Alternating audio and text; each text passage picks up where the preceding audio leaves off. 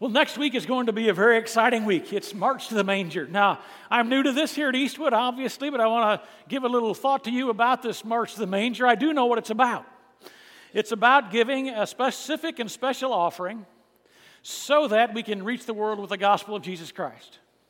It is what's called the Lottie Moon Christmas offering.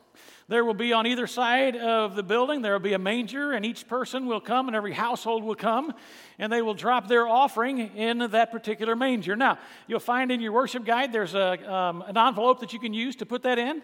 So you want to put that in there, and then you'll come down from the balcony, and we'll each march through, and that's why call it's called March to the Manger. Please know that this is not about giving an offering; it's about changing the world. I want you to understand something. The International Mission Board does a work that is beyond comprehension. Many scholars would say it is the greatest mission endeavor in human history, and I would have to agree with missionaries all over the world. In 2018, 45,256 baptisms were recorded by the International Mission Board. And that's around the world in the countries that have no belief in Christ, who question the existence of Christ, who misunderstand who Jesus was. And yet we find that 45,000 people came to Christ through the offering you're going to be giving to. This church alone has at least four families that are on the field. This church alone has at least four families that are on the mission field. That's astounding. That's something you can be very proud of. The average to support one missionary annually is $59,500.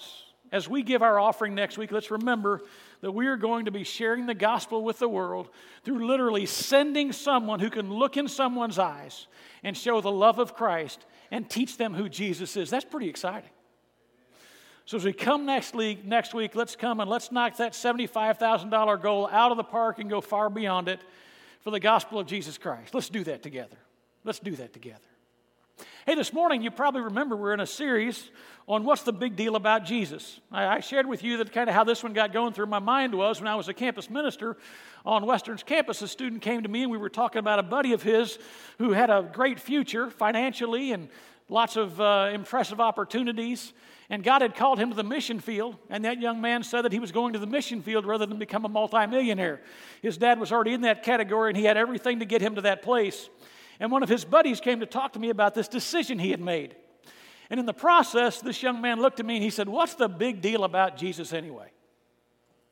That's a very fair question for someone who doesn't know Christ. What is the big deal about Jesus anyway? This morning, I want to talk to, to you about why Jesus came to earth. Uh, you know, um, have you ever noticed that some things just don't make sense? And some why questions have got to be asked. Like, for instance, somebody asked, why is the time of day with the slowest traffic called rush hour? That's a fair question.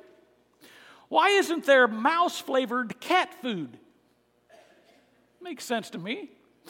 Why did kamikaze pilots wear crash helmets? That's worth pondering. Why don't you ever see the headline, Psychic Wins Lottery? I'd ask that question. But the one that concerns me most is why is it that doctors call what they do practice? when things don't seem to make sense, it might be the right time to ask the why question. And why is this? Because the motive behind the decision tells you the heart of the person who made the decision, especially when it seems like an irrational decision. For instance, it doesn't make sense that some of us less attractive men are married to beautiful women. Why did they marry us? Well, they fell in love with us. It makes no sense that they would marry us. Love trumped logic. It doesn't make sense if you've ever worked on a college campus that when it's 35 degrees outside, college freshmen wear shorts and t shirts to class. Why do they do that? Either it's the only thing that's clean, and if it's a guy, it's the only thing that doesn't smell like a farmer's armpit, or it's what's in style. Peer acceptance trumps logic. Some things just don't make sense. And one thing that doesn't make sense is that Jesus would leave a place where there's no sickness, nor crying, nor depression, nor darkness, nor pain, nor death to come to planet Earth. It is very important that we ask the why question and understand why he would do such a thing. So, in the next few minutes, I want to share with you four reasons that Jesus came to earth. First of all, he came to save us from our sins. Don't lose me. Those of you that have been in church way too long just heard a cliche that would turn you down. You, well, I've heard this, I've talked about this. Here's what Matthew 121 says Joseph is hearing from an angel because he's about to marry the Virgin Mary. She will bear a son, and you shall call his name Jesus. Why? For he will save his people from their sins. For he will save his people from their sins. First, let's dive a little bit into what it means who that are his people. He will save his people. What you find in uh, the Gospels is that there are two lineages that are listed. One is in Matthew, and that goes back to Abraham, and one is in Luke, and it goes back to Adam. You have two lineages of Jesus. One goes back to Abraham, which reminds us that Jesus came to bring the good news to the Jewish community. That was his first target audience, was the Jewish community. Now, if we look closely at Scripture, we find in John that it says, His own did not receive him, yet to all who did receive him, he gave the right to become children of God. The Jewish community overall did not accept Jesus' messiahship and so they rejected him, and the gospel came to those who were Gentiles. That's us included, those who are non Jewish people. So those who accepted Christ, no matter who they are, what kind of people group they are from, are his children. He came so that we could be saved from sin. Now let's face it, we've all sinned. Is that a fair assumption? We have all sinned. That's the bad news. The good news is that Jesus came to save us from those sins. Let me see if I can illustrate this. So, a judge in Great Britain had a homeless man come before his court with a charge of stealing. The man had clearly stolen what he had said was stolen. He was guilty of his crime. The judge was compelled by law to find the man guilty. He was required to do so. Why? Because he was a just judge and the guidelines were in place. The man had broken the guidelines, and a just judge does delve out the punishment in the right way. But he also felt compassion for the homeless guy. So after finding the man guilty, the judge reached into his own pocket and took out the money that was required and paid the man's fine for him because he could not have paid it. God is a just judge, so he can't ignore our sins. He also loves us and he wants to pay the payment for our sins. Now, there's only one payment that could suffice for our sins, and that was the death of his son, Jesus. You may recall on the cross that Jesus' final words were what? It is finished. Repeat that with me, will you? It is finished. That phrase actually means it is paid in full. The last statement that Jesus made was, Hey, I've paid the price. The debt has been paid in full. You need hold no one else accountable that accepts my grace. I have paid their required debt in full. So, the primary reason Jesus came to earth was to be, be the payment for our sins. Now, what was his role in this? Let me take that a step further. He was to be a ransom for you and me. He was to be a ransom for you and me. Mark 10 45 says, For even the Son of Man did not come to be served, but to be served, listen, and to give his life as a ransom for many. You need to understand this term to understand how Jesus could be a ransom for us. The term was used to describe the price that was paid for a slave who was then set free by the one who bought him. It was the price that was paid for a slave who was then set free by the one who bought him. In essence, I give you this, you give me the one I've purchased, and then I set him free. It could go something like this in my life. We were being held by the slave master named Sin. God comes along and says, What will it cost me to own that slave, Rick Howard? I want to purchase him, then set him free. There's no dickering this day. There's no explanation necessary. God already knows what the price will be. He had known it from before time began. I can imagine the slave master saying something like, There's no payment worthy of freeing this one. He placed himself in this situation through his own actions, his own choices, his own sins. God softly, with a broken heart, speaks, his words? What if the King of Kings, my only son, the sinless creator of the universe, were to be the payment for this one? Is that a trade off you'd make, Satan? The most sacred for the most sinful. That's the trade off that God the Father made. Isaac Watts, the great hymn writer, understood the contrast between the sinner and the Savior, the difference between God Almighty and little me.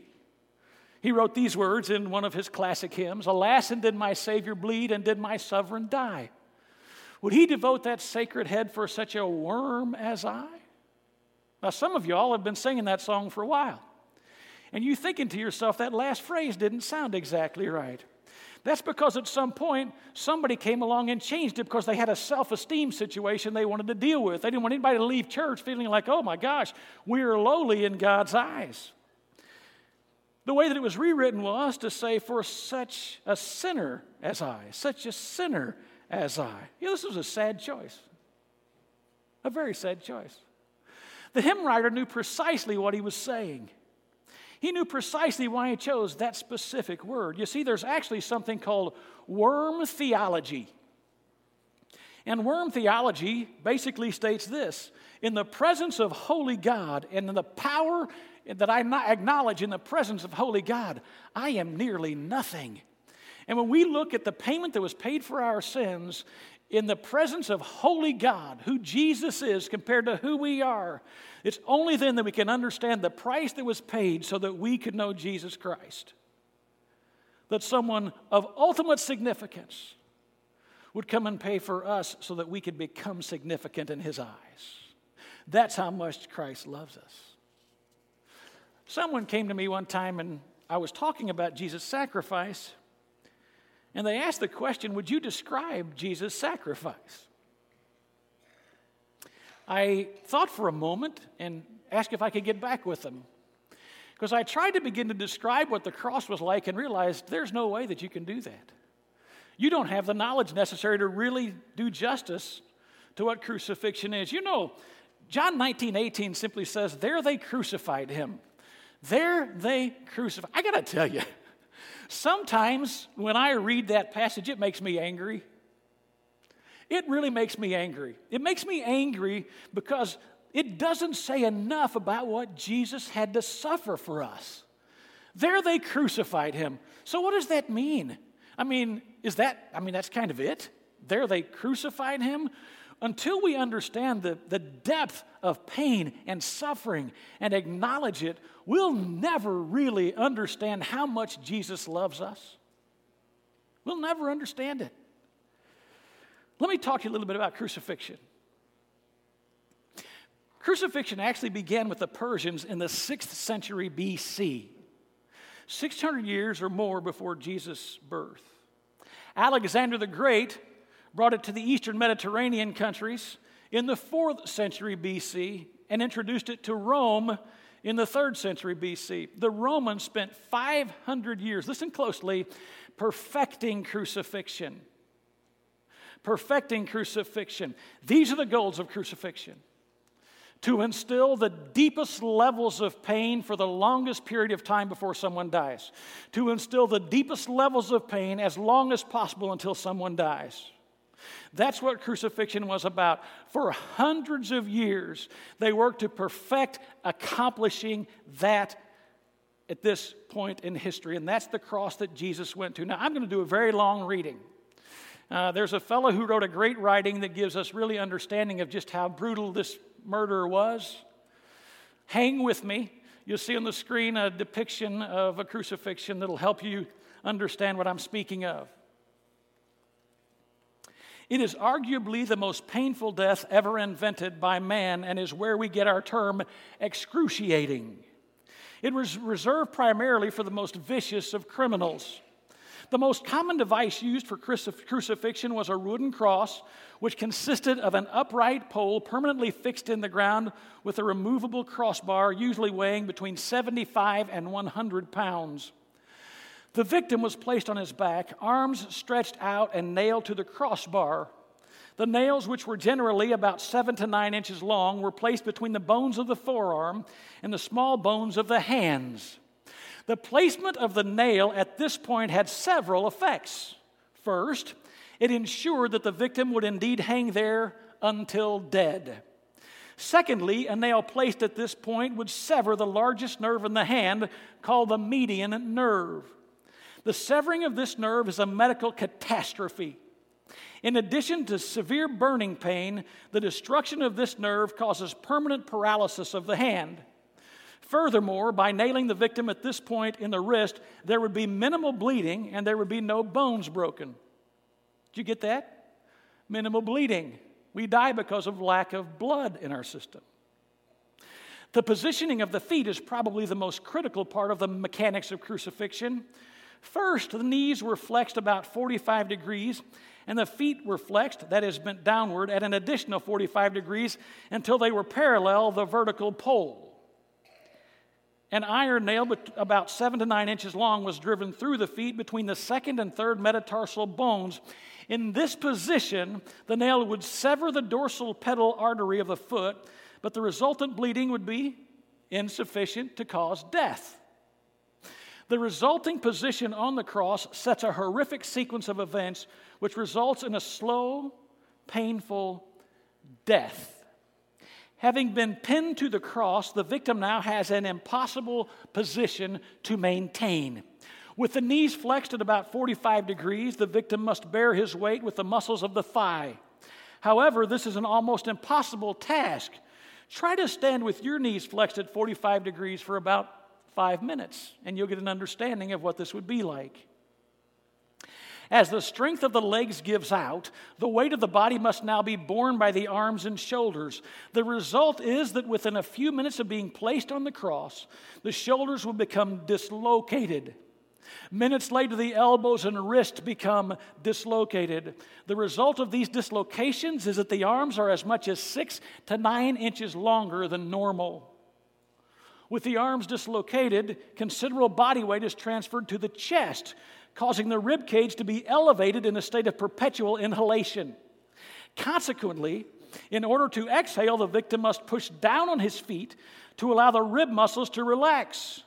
The problem is that the victim cannot push very long because the legs are extremely fatigued. As time goes on, the victim is less and less able to bear weight on the legs, causing further dislocation of the arms and further raising of the chest wall, making breathing more and more and more difficult. The result of this process is a series of catastrophic physiological effects. Because the victim cannot maintain adequate ventilation of the lungs, the blood oxygen level begins to diminish and the blood carbon dioxide level begins to rise. This rising CO2 level stimulates the heart to beat faster in order to increase the delivery of oxygen and the removal of CO2. However, Due to the pinning of the victim and the limitations of oxygen delivery, the victim cannot deliver more oxygen, and the rising heart rate only increases oxygen demand. So, this process sets up a vicious cycle of increasing oxygen demand, which cannot be met, followed by an ever increasing heart rate. After several hours, the heart begins to fail, the lungs collapse and fill up with fluid, which further decreases oxygen delivery to the tissues. The blood loss and hyperventilation combines to cause severe dehydration. That's why Jesus said, I thirst. Over a period of about several hours, the combination of collapsing lungs, a failing heart, dehydration, and the inability to get adequate oxygen supplies to the tissues caused the eventual death of the victim. The victim, in effect, cannot breathe properly and slowly suffocates to death. In cases of severe cardiac stress, a victim's heart can even burst. This process is called cardiac rupture. Therefore, it could be said that Jesus died of a broken heart. To slow the process of death, the executioners put a small wooden seat on the cross, which would allow the victim the privilege of bearing his weight on his buttocks. The effect of this was that it could take up to nine days to die on the cross. But not only that, for those who were on the cross for an elongated period of time, oftentimes birds would come and pick at them, and animals would come and jump on them and try to feast on them. But to make it even more humiliating, people were actually crucified, not in a loincloth, but totally naked. That's how much Jesus loves you and me. That's how much Jesus loves you and me. But why did he do it? Why did Jesus do it? Now, I want you to hang with me for just a moment. Please don't lose me now. I'm talking to, at this point to Christians. We often talk about that Jesus came to die for our sins so that we could have salvation. That's true. We often say that Jesus came so that once we've accepted his offer of love and grace, that we could have, live peaceful lives even in the midst of difficult times, even in the midst of suffering. But sometimes we Christians miss the fact that Jesus came to die so that we would live differently after knowing Christ than we did before knowing Christ. Let me say that differently. Let me say that again, I mean. So that we would live differently after knowing Christ than we did before knowing Christ. 1 Peter 2:24 says this. He himself bore our sins in his body on the cross. Why? So that we might die to sins and live for righteousness so that we might die to sins and live for righteousness. He didn't die just so that we might experience His love. Jesus bore our sins in His body on the cross so that we might die to sins and live for righteousness. That word die is a unique one. This is the only place it's used in Scripture. It means to be away from, to be missing, or to depart, or to cease existing. What he's saying here is once you came to Christ, he anticipated, he anticipated that you would live in newness of life and not continue to live a sinful life. You would not accept the sins that you struggle with and say, Well, that just happens. I can't get over it. Or I just don't know that I could ever be a good guy. Now, don't get me wrong. Don't misunderstand me. You'll never be perfect. I've told you that many times in my months with you. But when we settle into certain sins and say that we can live no differently, or we live, live if we live in such a fashion that our desires drive us and we let our desires take over us, it is at this point that we are not realizing the great price that Jesus paid.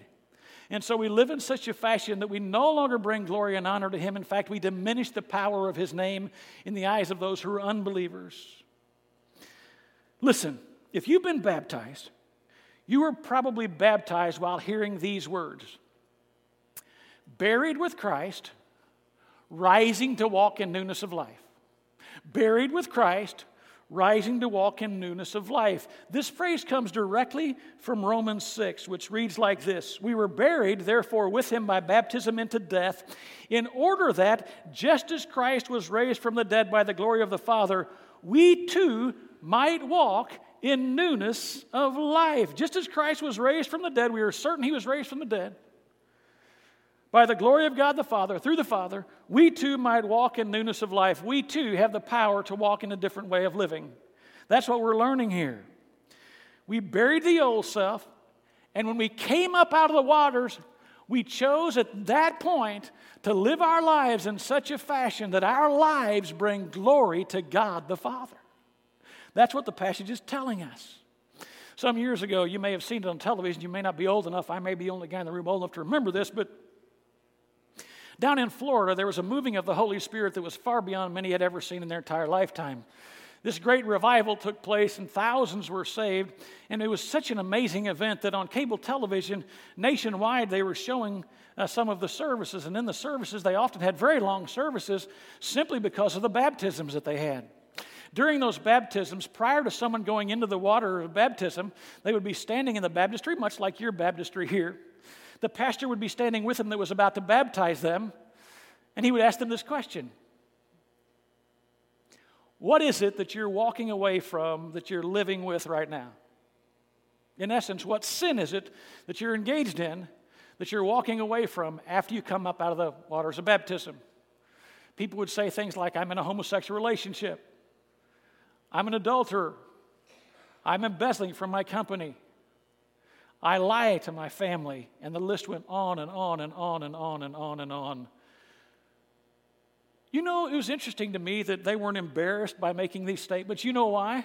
Because they knew what was about to happen was they were no longer going to live in that lifestyle anymore. They were going to separate themselves from living in that way. Nothing to be embarrassed about when you're changing, right? When you're no longer going to do that thing. What we learn here is this very important point that we must walk in newness of life. Why is that? Because when unbelievers see us acting like unbelievers rather than like believers, but they know we're believers, they doubt that Jesus is Jesus. There's a passage in Romans that when I saw it, I memorized it, and it stings me every time I see it or quote it.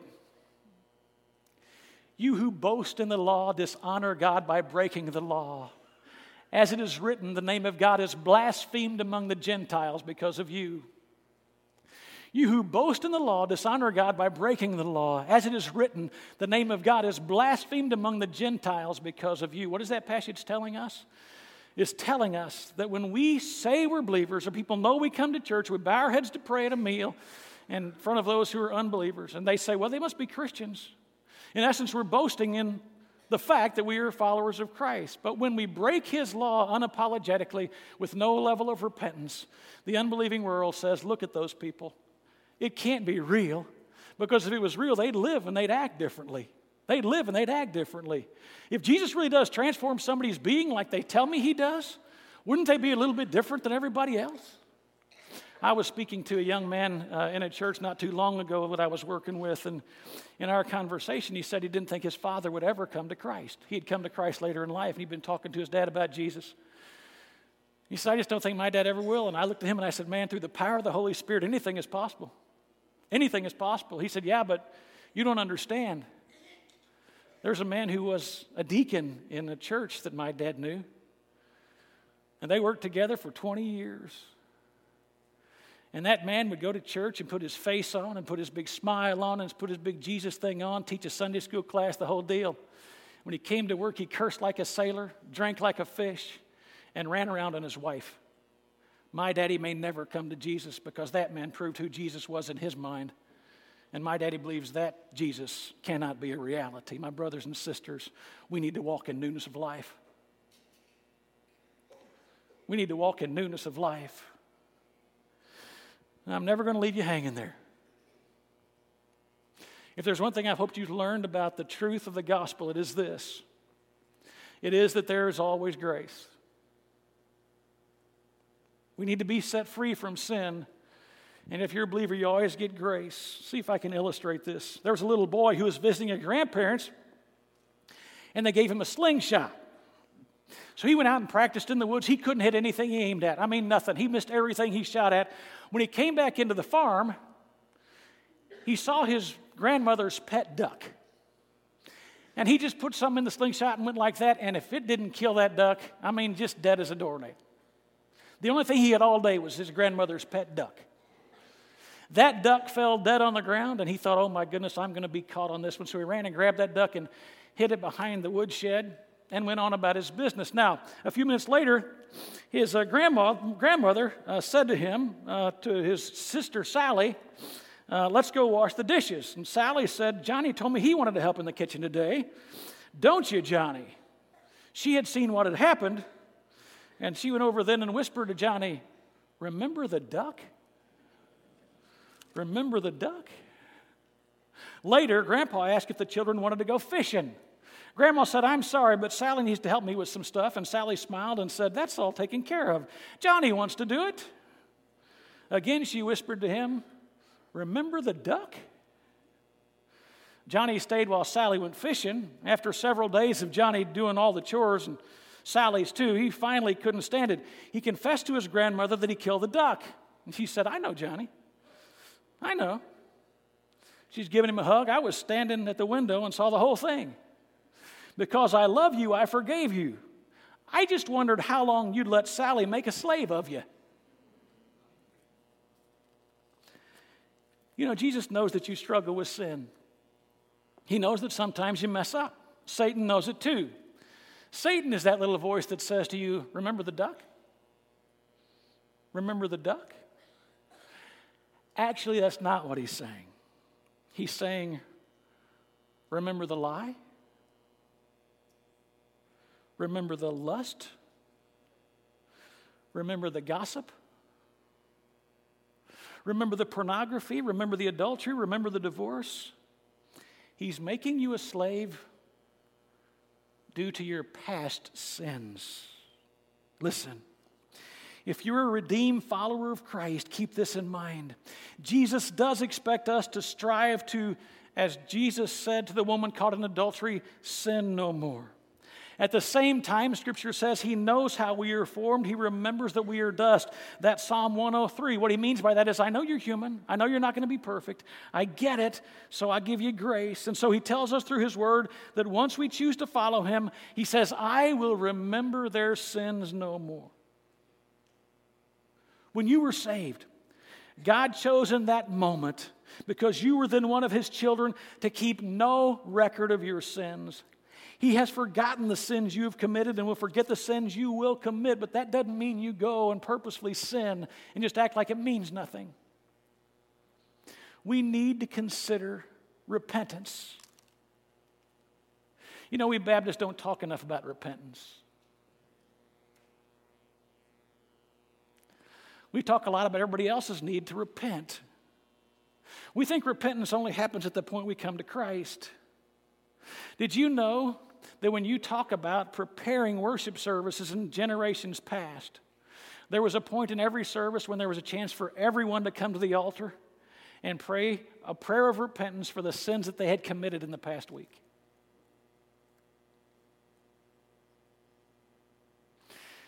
I once attended a church that I had planted prior, and almost every Sunday the pastor said to the congregation, I want you to have peace in your heart with God. So, my brothers and sisters, if there's a sin in your life that you haven't repented of, that is, you've realized you're sinning, you're in the midst of that sin, you're holding to that sin, you're recognizing that it is a sin that you're involved in or a sin that you committed. I recognize that I'm in the midst of that sin, but I'm going to turn around and walk away from it. I ask God's forgiveness, then I walk away from it. That's what it means to repent. I bet there are some in this room who need this morning to repent before God. Believers who need to say, I'm going to turn and walk away from that sin that has entangled my heart and that keeps me from the joy that Jesus died for. I ask you to bow your heads and close your eyes if you would.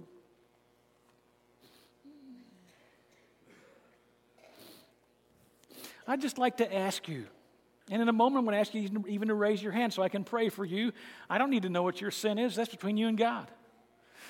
But I believe there are probably Christians in this room who are living with their sin and have realized this morning, I need to repent.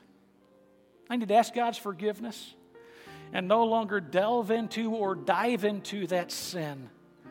I need to turn and walk away. As a brother in Christ, I would say to you, this could be your morning to finally set that aside. I've had many in my life.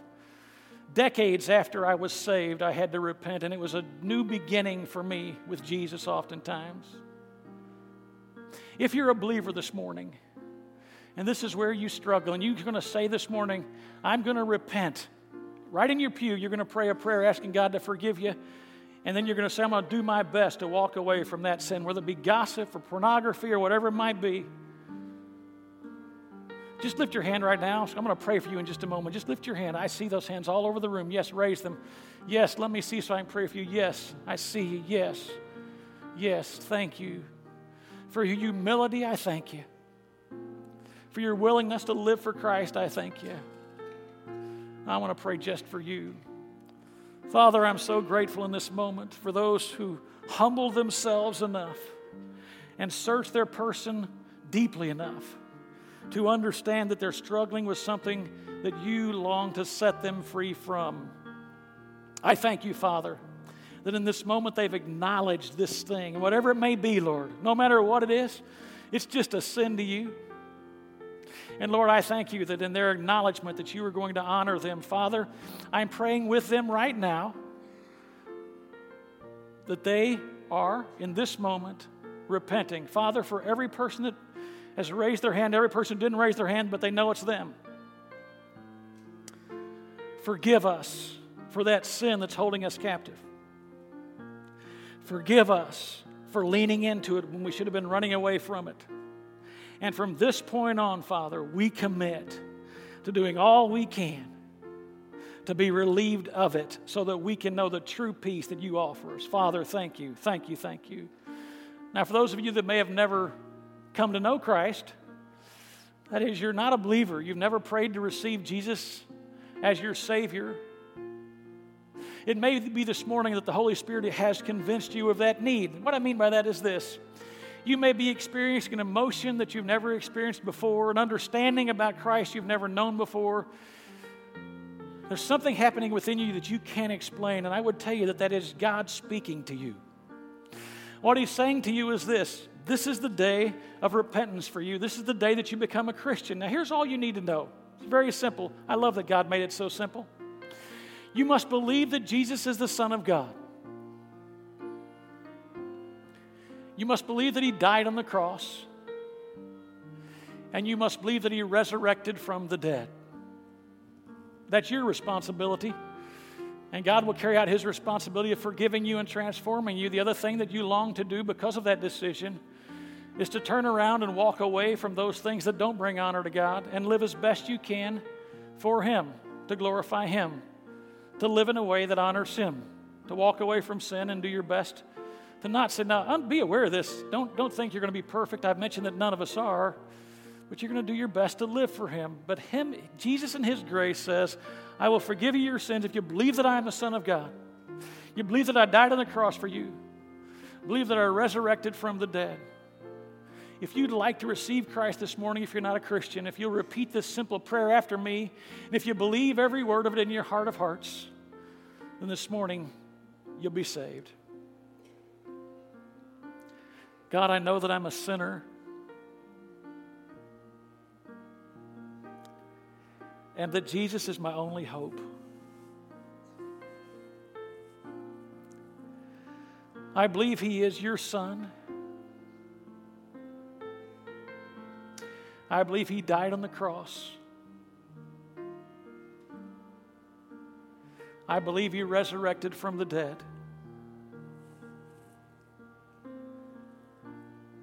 I'm willing to do my best to live for Him for the rest of my life. Thank you for forgiving me of every sin I've ever committed and every sin I will ever commit. Thank you for making me one of your children. Amen. Church, in just a moment, we're going to sing what we call an invitation hymn. What does that mean? You're invited to acknowledge what God has done in your life by coming here to the front and speaking with me. For those of you that prayed that prayer just a moment ago, I'd be thrilled if you'd come talk to me. And if you don't want to walk up in front of everybody else, I'll be waiting for you after the service ends, right here, to talk with you privately.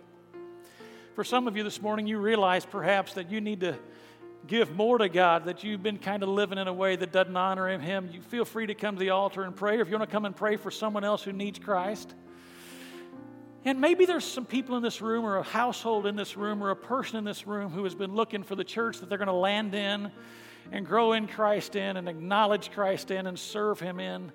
I would say to you that as a person who's been here for about eight or nine months, you're going to find one of the greatest congregations you'll find. People who love each other, care for each other and long to serve alongside you. Feel free to come and speak with me and become a member of this incredible church. Let's let God be God as we stand and let Him move amongst us. Join me, please. Draw me close to you. Never let me go. I lay again to hear you say that I'm your friend. You are my desire. No one else will do. Cause nothing else could take your place. To feel the warmth of your embrace. Help me find the way. Bring me back to you.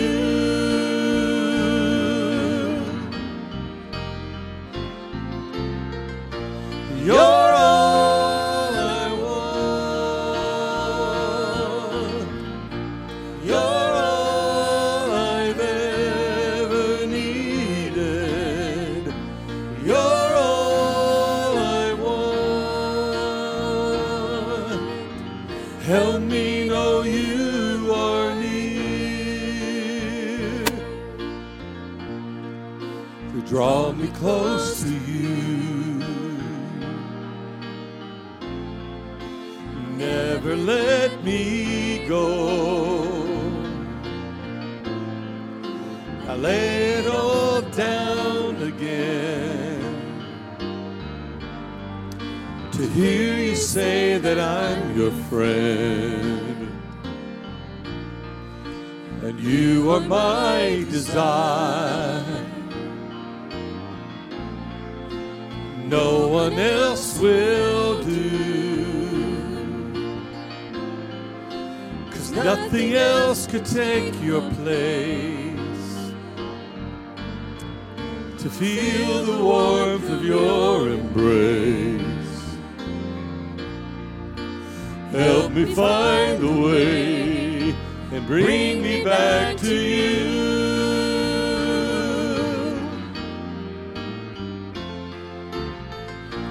You're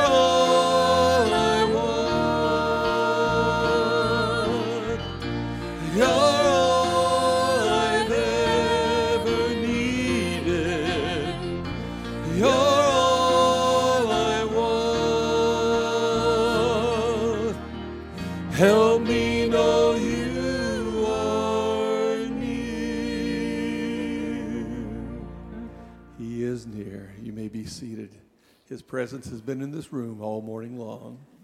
We're going to ask the ushers to come forward at this time, and this is an opportunity for us to give back to the Lord graciously. So, uh,